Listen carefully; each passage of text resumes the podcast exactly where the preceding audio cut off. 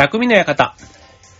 はい、川崎匠です。チョアヘオドットコムの協力でオンエアしております。はい、今年もあと残り半月ということでね、2021年ね。まあ、あとね、今年の放送も残り3回ぐらいですかね。はい、ですけども、ね、なんとか、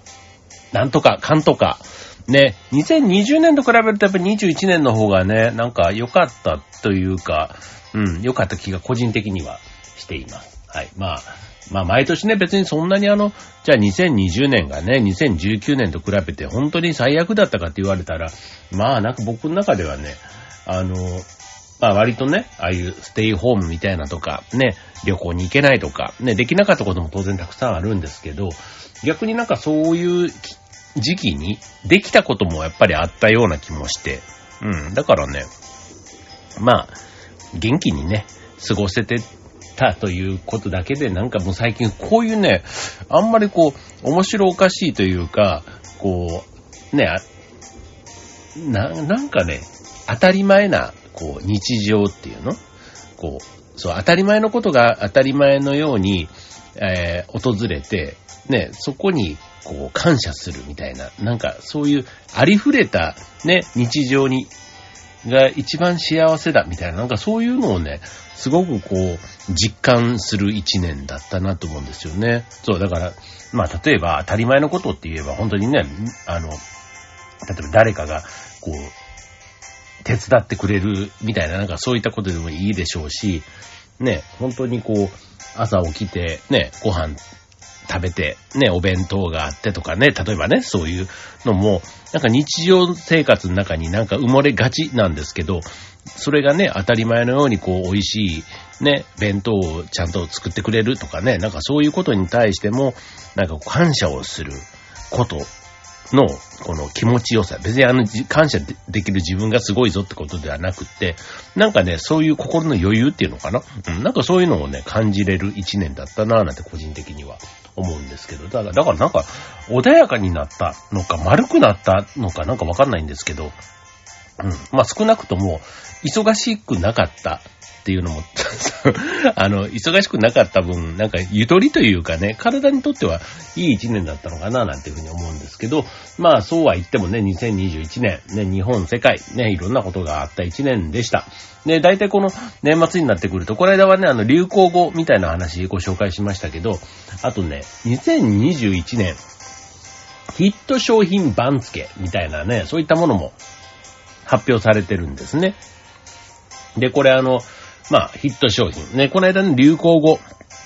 みたいなところでも、まあ、どんだけ知ってたかっていうと、まあ、僕6割ぐらい、ね、せ自分の口で、なんとか説明できるのは6割ぐらいだったかなって。あとはもう、なんか単語は聞いたことあるけどよくわかりませんとか、あと初めて聞いたのがだいたい1割ぐらいあったからみたいな、そんな感じだったと思うんですけど、このヒット商品番付に関しても、まあ、あの、某、えー、新聞がね、あの、独自の基準で、えー消費動向や世相を踏まえ、売れ行き開発の着眼点、産業構造や生活者心理に与えた影響などを総合的に判断するというね、そういう番付があるんですね。そう。で、これをね、そう、今日まあざざっとちょっとご紹介というよりはね、ちょっと部分部分で印象に残ったものとかね、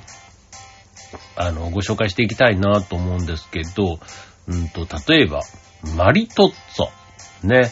マリトッツォ。そんなにねあの、番付っていうから、一応ね、あの、横綱、大関、関脇、ね、あの、三役ぐらいのところはね、あの、あとはその技能賞とか関東賞みたいな、なんかそういったところも相撲のね、番付にちなんでランキングみたいになっているので、まあ上位とね、そういうちょっと特別賞的なものは、あの別でご紹介していきたいと思うんですけど、それ以外のところ、小結以下ですね。小結から前頭、1枚目、2枚目からずっと並ぶところっていうのは大体同じようなレベル感っていうことで、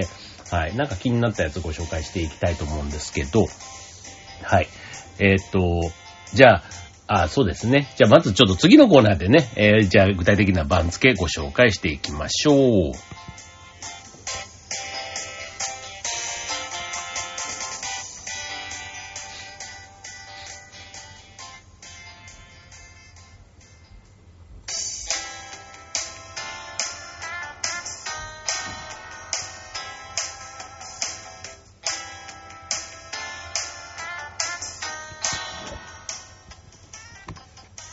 はい。ということで、えー今週のテーマは2021年商品、ヒット商品番付ということでね。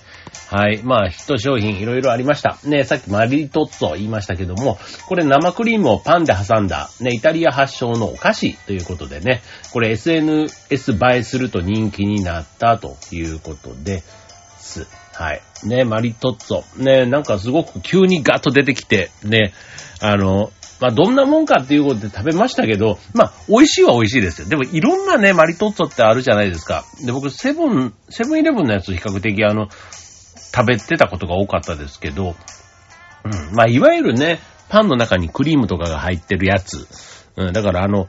発展堂、広島の発展堂のパンみたいな。なんか、ああいうイメージかななんて思いきや、まあもうちょっとね、スイーツ感があるっていうのかな。うん。でしたね。はい。まあでもね、まあ、流行っているから食べてみたみたいな感じがあって、個人的にはね、まあ、うん、うん。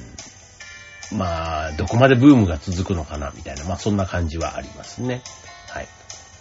続いて、えー、今年っぽいな、なんかね、その、ヒット商品ということだけで言うと、例えば、積み立て NISA とかね、改めて、あの、ランクインしてるんですけど、これあの、あれです、あの、資産運用のね、積み立て型少額投資非課税制度ということで、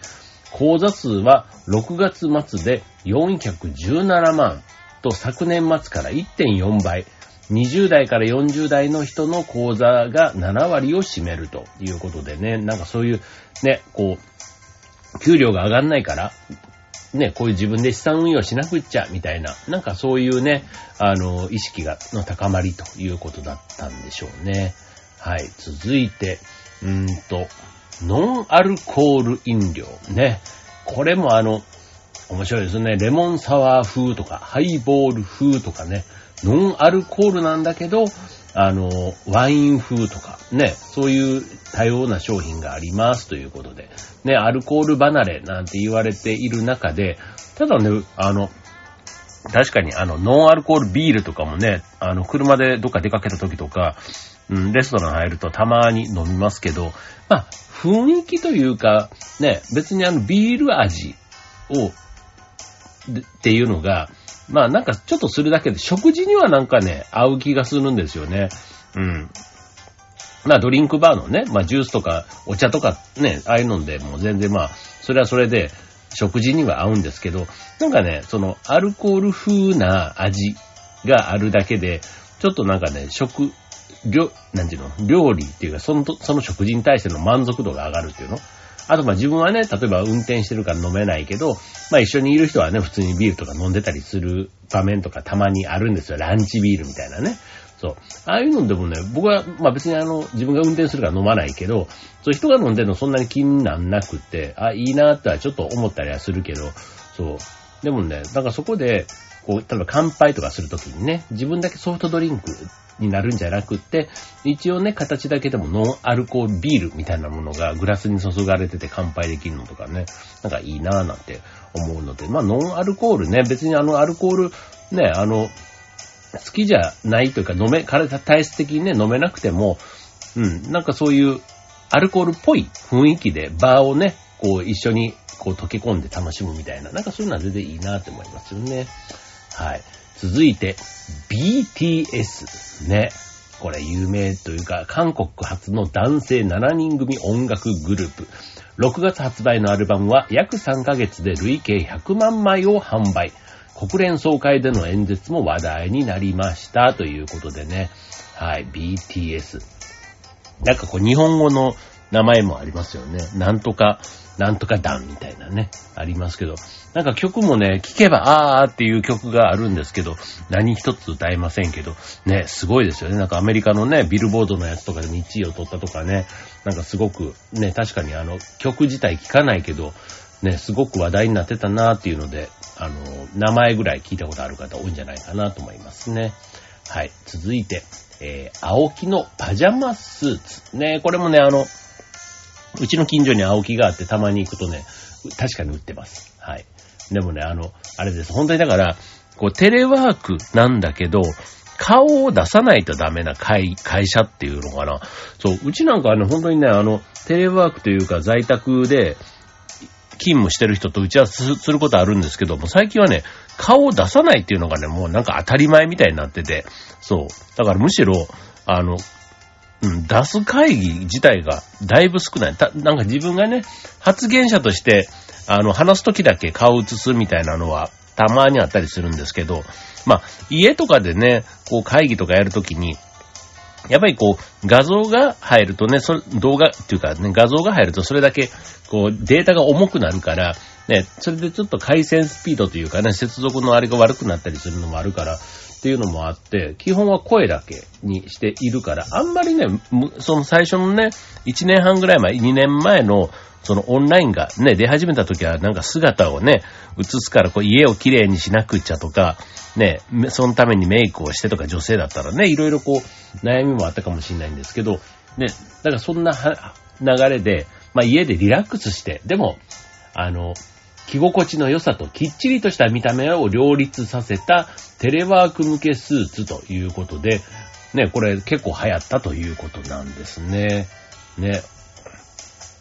うん。でもまあ、なんか、パジャマっていう名前がついてるだけでちょっとね、あの、リラックスしながら、こうできそうな、そんな気がしますよね。はい。続いて、アサヒビール、スーパードライ生ジョッキ缶。ね。これも流行りましたねっていうか、ね、なかなかこう品薄で手に入らなかった飲食店の生ビールのような泡立ちを楽しめる缶ビールということで、一時品薄になったけども、年内に累計400万ケースを販売予定しているということですね。そうするともう、ね、あれってなんか、僕聞いたところによると、うんと、缶の構造？なんか、ね、裏、缶の中の構造というか、そう、だから、あの、別にあの中に入ってるビールが特殊なビールではなくって、缶に仕掛けがあるから、ね、例えば一回こう飲み終わるじゃないですか。で、そこに、なんか普通のビールを、こう缶ビールを注ぐと、またね、それはそれで、まあ普通のだからグラスに注いだ泡立ちと同じで、で、それなります泡が立って、で、しかもその、最初に、この、えっと、生ジョッキ缶を開けた時のような泡立ちが、もう一回再現できるっていうのを聞きました。そう。なんかね、じゃあ、うん、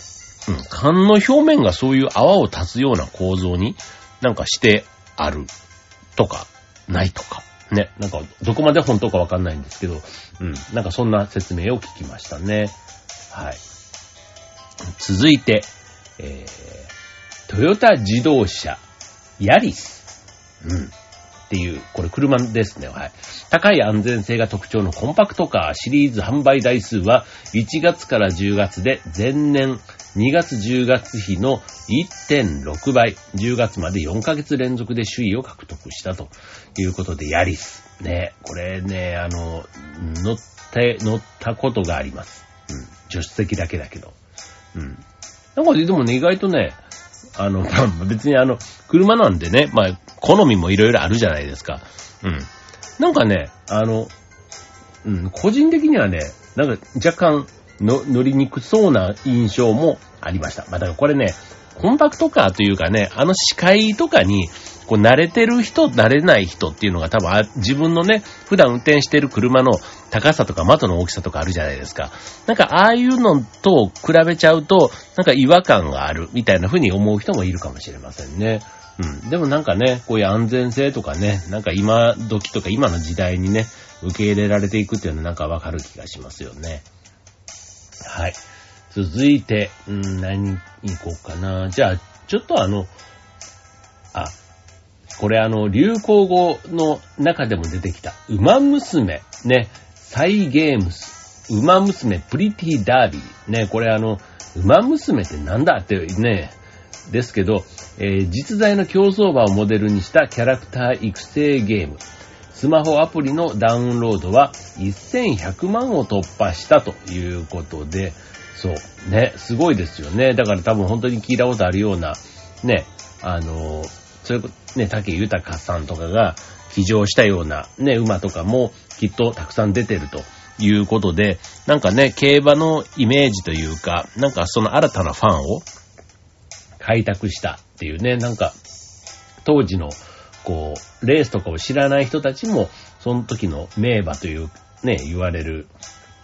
馬たちのことを、この馬娘を通じて知ることになるということで、ね、なんかそういうあの、業界というか、ね、違うゲームから入り込んで、結果ね、こう、本物の競馬について、ね、関心を、ね、馬について関心を持ってくれるっていうのは、なんか、そういうコラボの仕方って面白いなって思いますよね。はい。じゃあ、ちょっとそろそろね、えー、上の方もちょっとご紹介していこうかなと思うんですけど、うんと、関脇。じゃあ、西の関脇、東の関脇、西の大関、東の大関みたいな感じでいきましょうか。はい。では、西の関脇。えー、じゃーんと、イカゲーム。出たイカゲーム。これ、あれ、流行語でもありましたね。イカゲーム。ネットフリックス配信の韓国発ドラマ。えー、賞金のため、生死をかけるゲームを通じて、格差社会を風刺し、世界的な話題になったということです。はい。イカゲーム。なんかね、これ、全然中身知りません。ここまでしかわからない。イカってどういう意味なんでしょうね。なんか違う意味がきっとあるんでしょうね。はい。じゃあ続いて、東の関脇、新エヴァンゲリオン劇場版。はい、庵野秀明監督のロボットアニメ完結作、興行収入は100億を超え、劇場公開終了後、すぐに動画配信されて話題にということですね。はい。あの、エヴァンゲリオン、ね、もうほんと昔から、僕ね、ガンダムとかね、エヴァンゲリオンとかね、ほんとなんかあの、流行って未だにね、こう、あの、根強いファンがいるアニメってあるじゃないですか。全然見たことがなくって、そう。でもね、こんだけ本当に、あの、例えばキャラクターのね、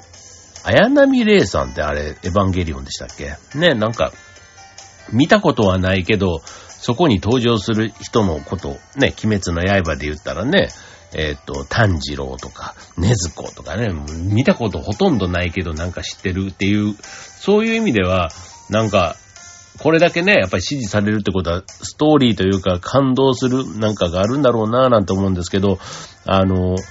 改めてね、自分で一から見てみたいと思わないんです。そう、だから、あの、マツコの知らない世界みたいに、知らない人に対して分かりやすく説明してくれる人っているじゃないですか。なんかまずね、そういう人に、エヴァンゲリオンの良さみたいなところをね、こう語ってほしいなぁなんて思うんですよね。だからあの、ワンピースとかね、もう本当にあの過去のスラムダンクとかね、もう今の言ったらもう、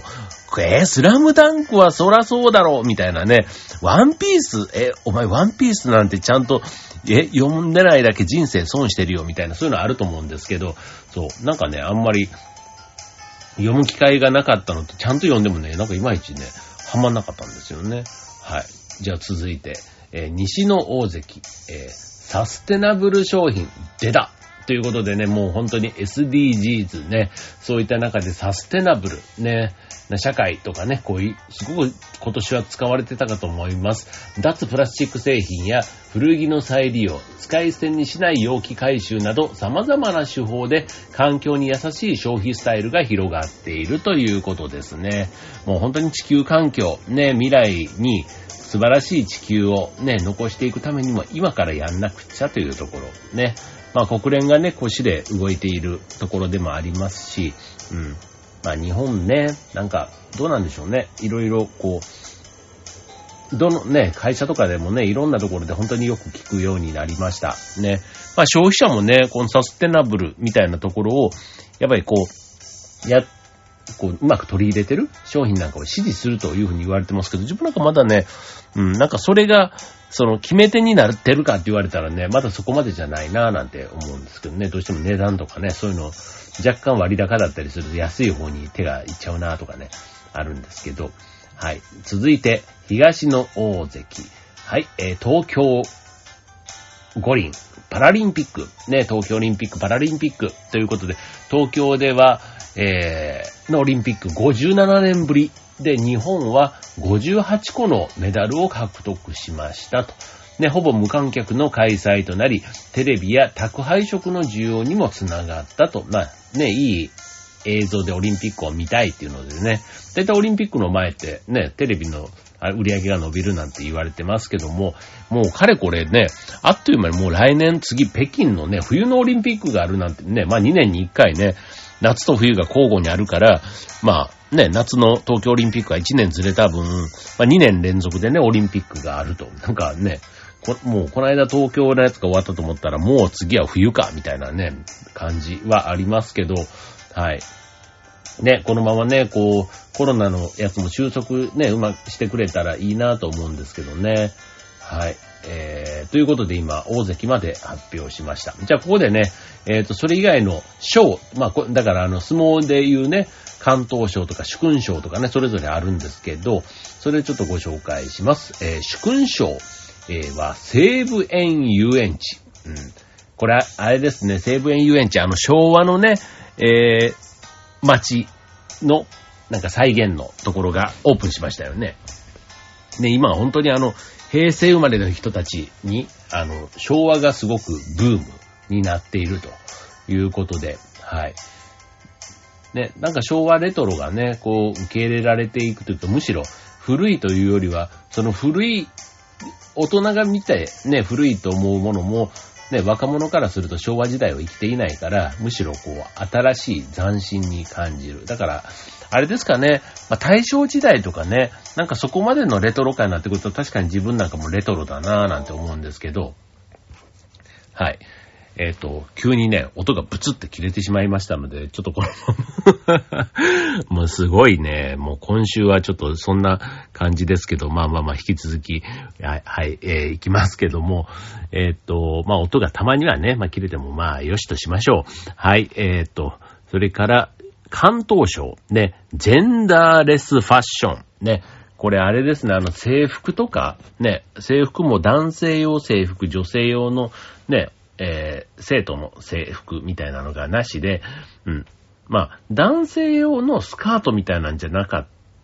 逆にあの、スラックスみたいなね、女性はスカート、男性はスラックスみたいになってたのが、こう女性用のね、スラックスみたいなのが、こう、制服に取り入れられたとかね、そういったことが話題になっていたかと思います。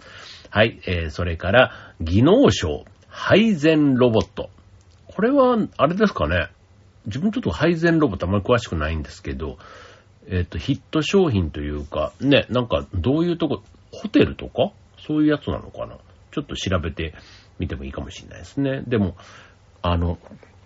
きっとこれコロナで、ね、こう、人がやるんじゃなくって、ね、人が今までやってたことを、まあ、機械、ロボットがやると。ね、それで、あとま AI とかね、多分ああいったものが仕込まれていて、ね、人間がやるより確実にね、安定的にサービスをしてくれるっていう、多分そういうことなんでしょうね。はい。そして最後、話題賞、新庄剛志。ね、新庄監督ですね。はい。日ハムの新監督に、えー、就任されましたけども、はい。ビッグボスですね。はい。何かと話題になっていますけども、はい。また、このタイミングでね、ヒット商品の一角を担うということで、素敵な人だなと改めて思いますね。まあ、いろいろね、あの、話題を振りまくね、ちょっとあの、人だから、まあ、好き嫌いというかね、あの、何かと、そういう意味では話題に上がりがちですけど、まあ、基本的には明るいというかポジティブな人だから、うん、なんかいいなって思いますよね。うん。うん。だって、別に誰に迷惑かけてるわけでもないし、ね、自分のポリシーに従ってね、なんか、ある意味こう、整形みたいなね、ああいったことなんかもね、こう、公表しながら、この美しさみたいなね、なんかそういったところをこだわりにして発信していくって、なんか、今時、そういう意味ではね、かっこいい、あの、おじさんというか、に、若い人からしても見えるんじゃないかな、なんて思いますね。はい。で、えー、ではではでは、えー、改めて番付の方に戻りまして、いよいよトップ2、えー、西の横綱から発表したいと思います。西の横綱、大谷翔平、ね、えー、投げる打つの二刀流で野球の常識を打ち破り、日米を沸かせた27歳の現役大リーガー、ね、大リーグのアリーグ MVP を日本選手として20年ぶりに獲得したということですね。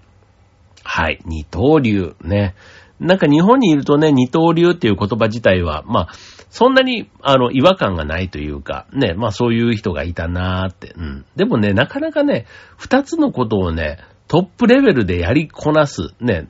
って、なかなかこう、ね、このレベルで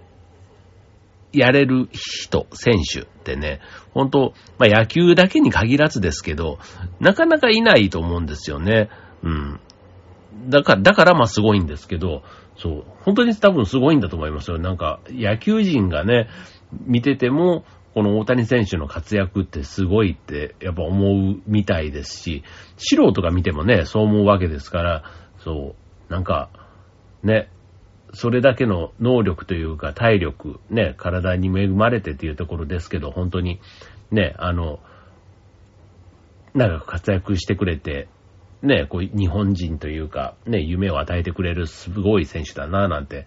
思いましたね。まあなんかダイジェストとかでね、今年の大谷選手の活躍を紹介しているテレビ番組なんか見ましたけど、改めてそうやって見るとね、まあ一試合一試合はね、本当に結果でホームラン何本みたいな、そんな情報しか僕はね、あんまりこう、通期では見てなかった。試合をね、ずっと張り付いて見てるって感じではなかったんですけど、改めてダイジェストで見た時のね、ホームランの、その、なんていうの、ギリギリホームランとかじゃなくてね、びっくりする、なんかもう2回スタンドまで届くようなホームランとか打ってたりするんですよね。そう、だからもうなんか、あの、破壊力というか、そのアメリカの、そういう野球の記者のみんなが、一気にそれでね、大谷翔平にさんに心を奪われる瞬間みたいな、なんかそういうことを紹介していた番組でしたけど、はい、なんかすごいですよね。結局なんか、噂とかなんとかがあっても実力で結果を出せば全部吹き飛ばせるっていう、なんかそういうことを証明してる人だなっていうふうに思いました。はい。ということで、えー、いよいよ最後。えー、ヒット番付第1位にあたるね、東の横綱ご紹介したいと思います。東の横綱は、じゃじゃん、Z 世代。うーん、なんか、これ Z 世代ってあんまりね、テレビとかで、ね、僕はあの、見ないというか、言葉として、でも新聞とかではね、確かにね、よく Z 世代って出てくるんですよ。これ、えー、1990年代半ば以降に生まれたデジタルネイティブ世代ということで、えー、環境や自分らしさを大事にする新時代の消費スタイルを先導していると。えー、企業にマーケティングの変革を促しているというところです。いわゆる、まあ、10代後半20代ぐらいっていう感じですかね。うん。で、いいのかな ?20 代、2000、あ、でももうちょっと？あ、でもそうだよね。まあ20代前半ぐらいまでなのかな。うん、そうそう。っていう人たちのことです。はい。で、確かになんかね、感覚的というか、あ、感あ感覚の部分とかも、その、やっぱりこう自分たちのこの消費に対しての向き合い方とか、食に対してとか、なんかお金の使い方みたいなとことかもね、だいぶちょっと違ってて、そう。だから、物を売るときに、例えばこう、ブランドが好きみたいなね、こう、昭和世代とかだったら割とそういう分かりやすいところにお金を使うみたいなところだったけど、例えばその Z 世代とかになってくると、さっきのサステナブルみたいなね、なんかそういうところを、あの、環境に優しい商品化みたいな、なんかそういうところでちゃんと心を掴んでおかないとなかなか消費にまで繋がらないみたいな、なんかそういうマーケティングの難しさも一方ではあるということなんです。ね。まあ確かに若い世代からしてみたらね、こう、将来ね、こう、地球が、まあ、環境汚染とかね、なんかそういう風にならないように、今できることをコツコツやっていこうみたいな風に意識が向くのは、まあわかる話ですけども、はい、まあ Z 世代、なんか、ね、まあ今の20代前半ぐらいって考えたらね、まさにこれからの日本、世界を背負っていく人たちって考えると、まあその人たちがね、こう、例えば政治とかに対してもね、なんかこう、影響を及ぼしてくる、そんなね、えー、時が数年後とかにはもう間違いなく来ると思うわけで、はい。で、消費もね、実際にそういう人たちの消費がすごくね、例えば TikTok とかね、ああいったのもすごくあのきっかけで物が売れたりするですけど、さっきのこのデジタルネイティブって言われる人たちはまさにそういうのをね、インスタとかああいうのをね、使いこなして、まあ情報発信とか、ね、情報収集とかもやっているって考えると、そう、なんか Z 世代のね、こう、うまく活用していくというか、ね、なんか、こう、日本の高度成長期みたいなね、もう本当にこう失われた20年、30年とかって、あ、30年は経ってないから20、20年ぐらいね、言われるように、でももうすぐ30年になっちゃうのかな。まあ、それぐらいね、なんか日本がちょっと経済的には弱くなったとかって言われています。で、まあアニメとかね、まあああいったものが逆に世界に対してね、すごくこう影響力を及ぼしてたりするって考えたら、なんかこのね、Z 世代っていうね、今のに、今までのこの20年の日本が失われた20年とかって言われたその間を、あの、子供として生きてきた。ね、なんかこう、例えばバブルとかね、ああいったことを経験していないから、なんかそういうのがない時代要は、なんかこう、景気の悪い時代をずっと生きてきたから、なんかその景気の良い、こう、明るい、発、あの、成果物というか、アウトプットが出せない世代みたいな風にも言われたりするんですけど、逆にね、さっきみたいな大谷選手みたいな人もそうだし、いやいやいやいや、なんか、そうね、ヒット曲なんかもね、すごくこう、ネットから出てきてね、こう、YouTube から発信した、すごくね、いろいろこう、ヒット曲もあったりとか、なんかそういう今までと違う切り口からの、なんか日本のね、経済力というか元気を取り戻す、そんなことをきっとこの Z 世代の人たちがやってくれるんじゃないかなとかね。なんかそんなことを思ったりするわけです。はい。ということで、ね、今日は2021年ヒット商品番付ということでご紹介しましたが、ね、この他にもね、いろいろヒット商品あったかと思います。まあ自分がね、どこまでそれに関われたかっていうと、ですけど、まあ意外とね、言葉、やっぱりヒット商品っていうだけあって、どっかで頭の片隅には、あの、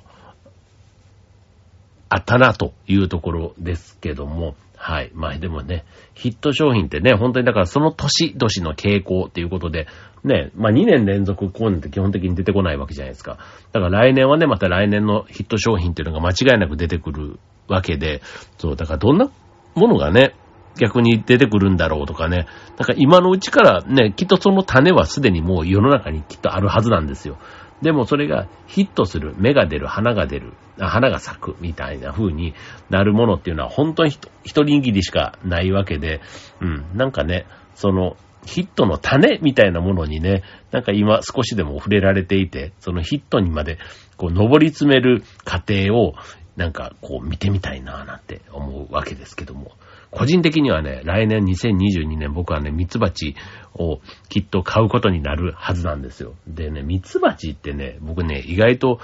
流行りワードになるんじゃないかな。ミツバチ、蜂蜜ね。はい。ということを今今日この場で僕はあのちょっと予言的に言っておきます。はい。ミツバチと蜂蜜ね、これ来年のヒットワードにきっと入ってくるんじゃないかなと個人的には思っています。はい。まあ何でどういう形で流行るかっていうのはね、ちょっとまだ何とも言えませんけど、蜜ば、蜂蜜ブームみたいなね、なんかそういうのが来たりしてということで。はい。ということで、えー、今週の匠の館はここまで。はい。途中でね、音楽切れちゃいましたけどね。はい。最後まで、えー、ご視聴ありがとうございました。ではではまた来週。バイバーイ。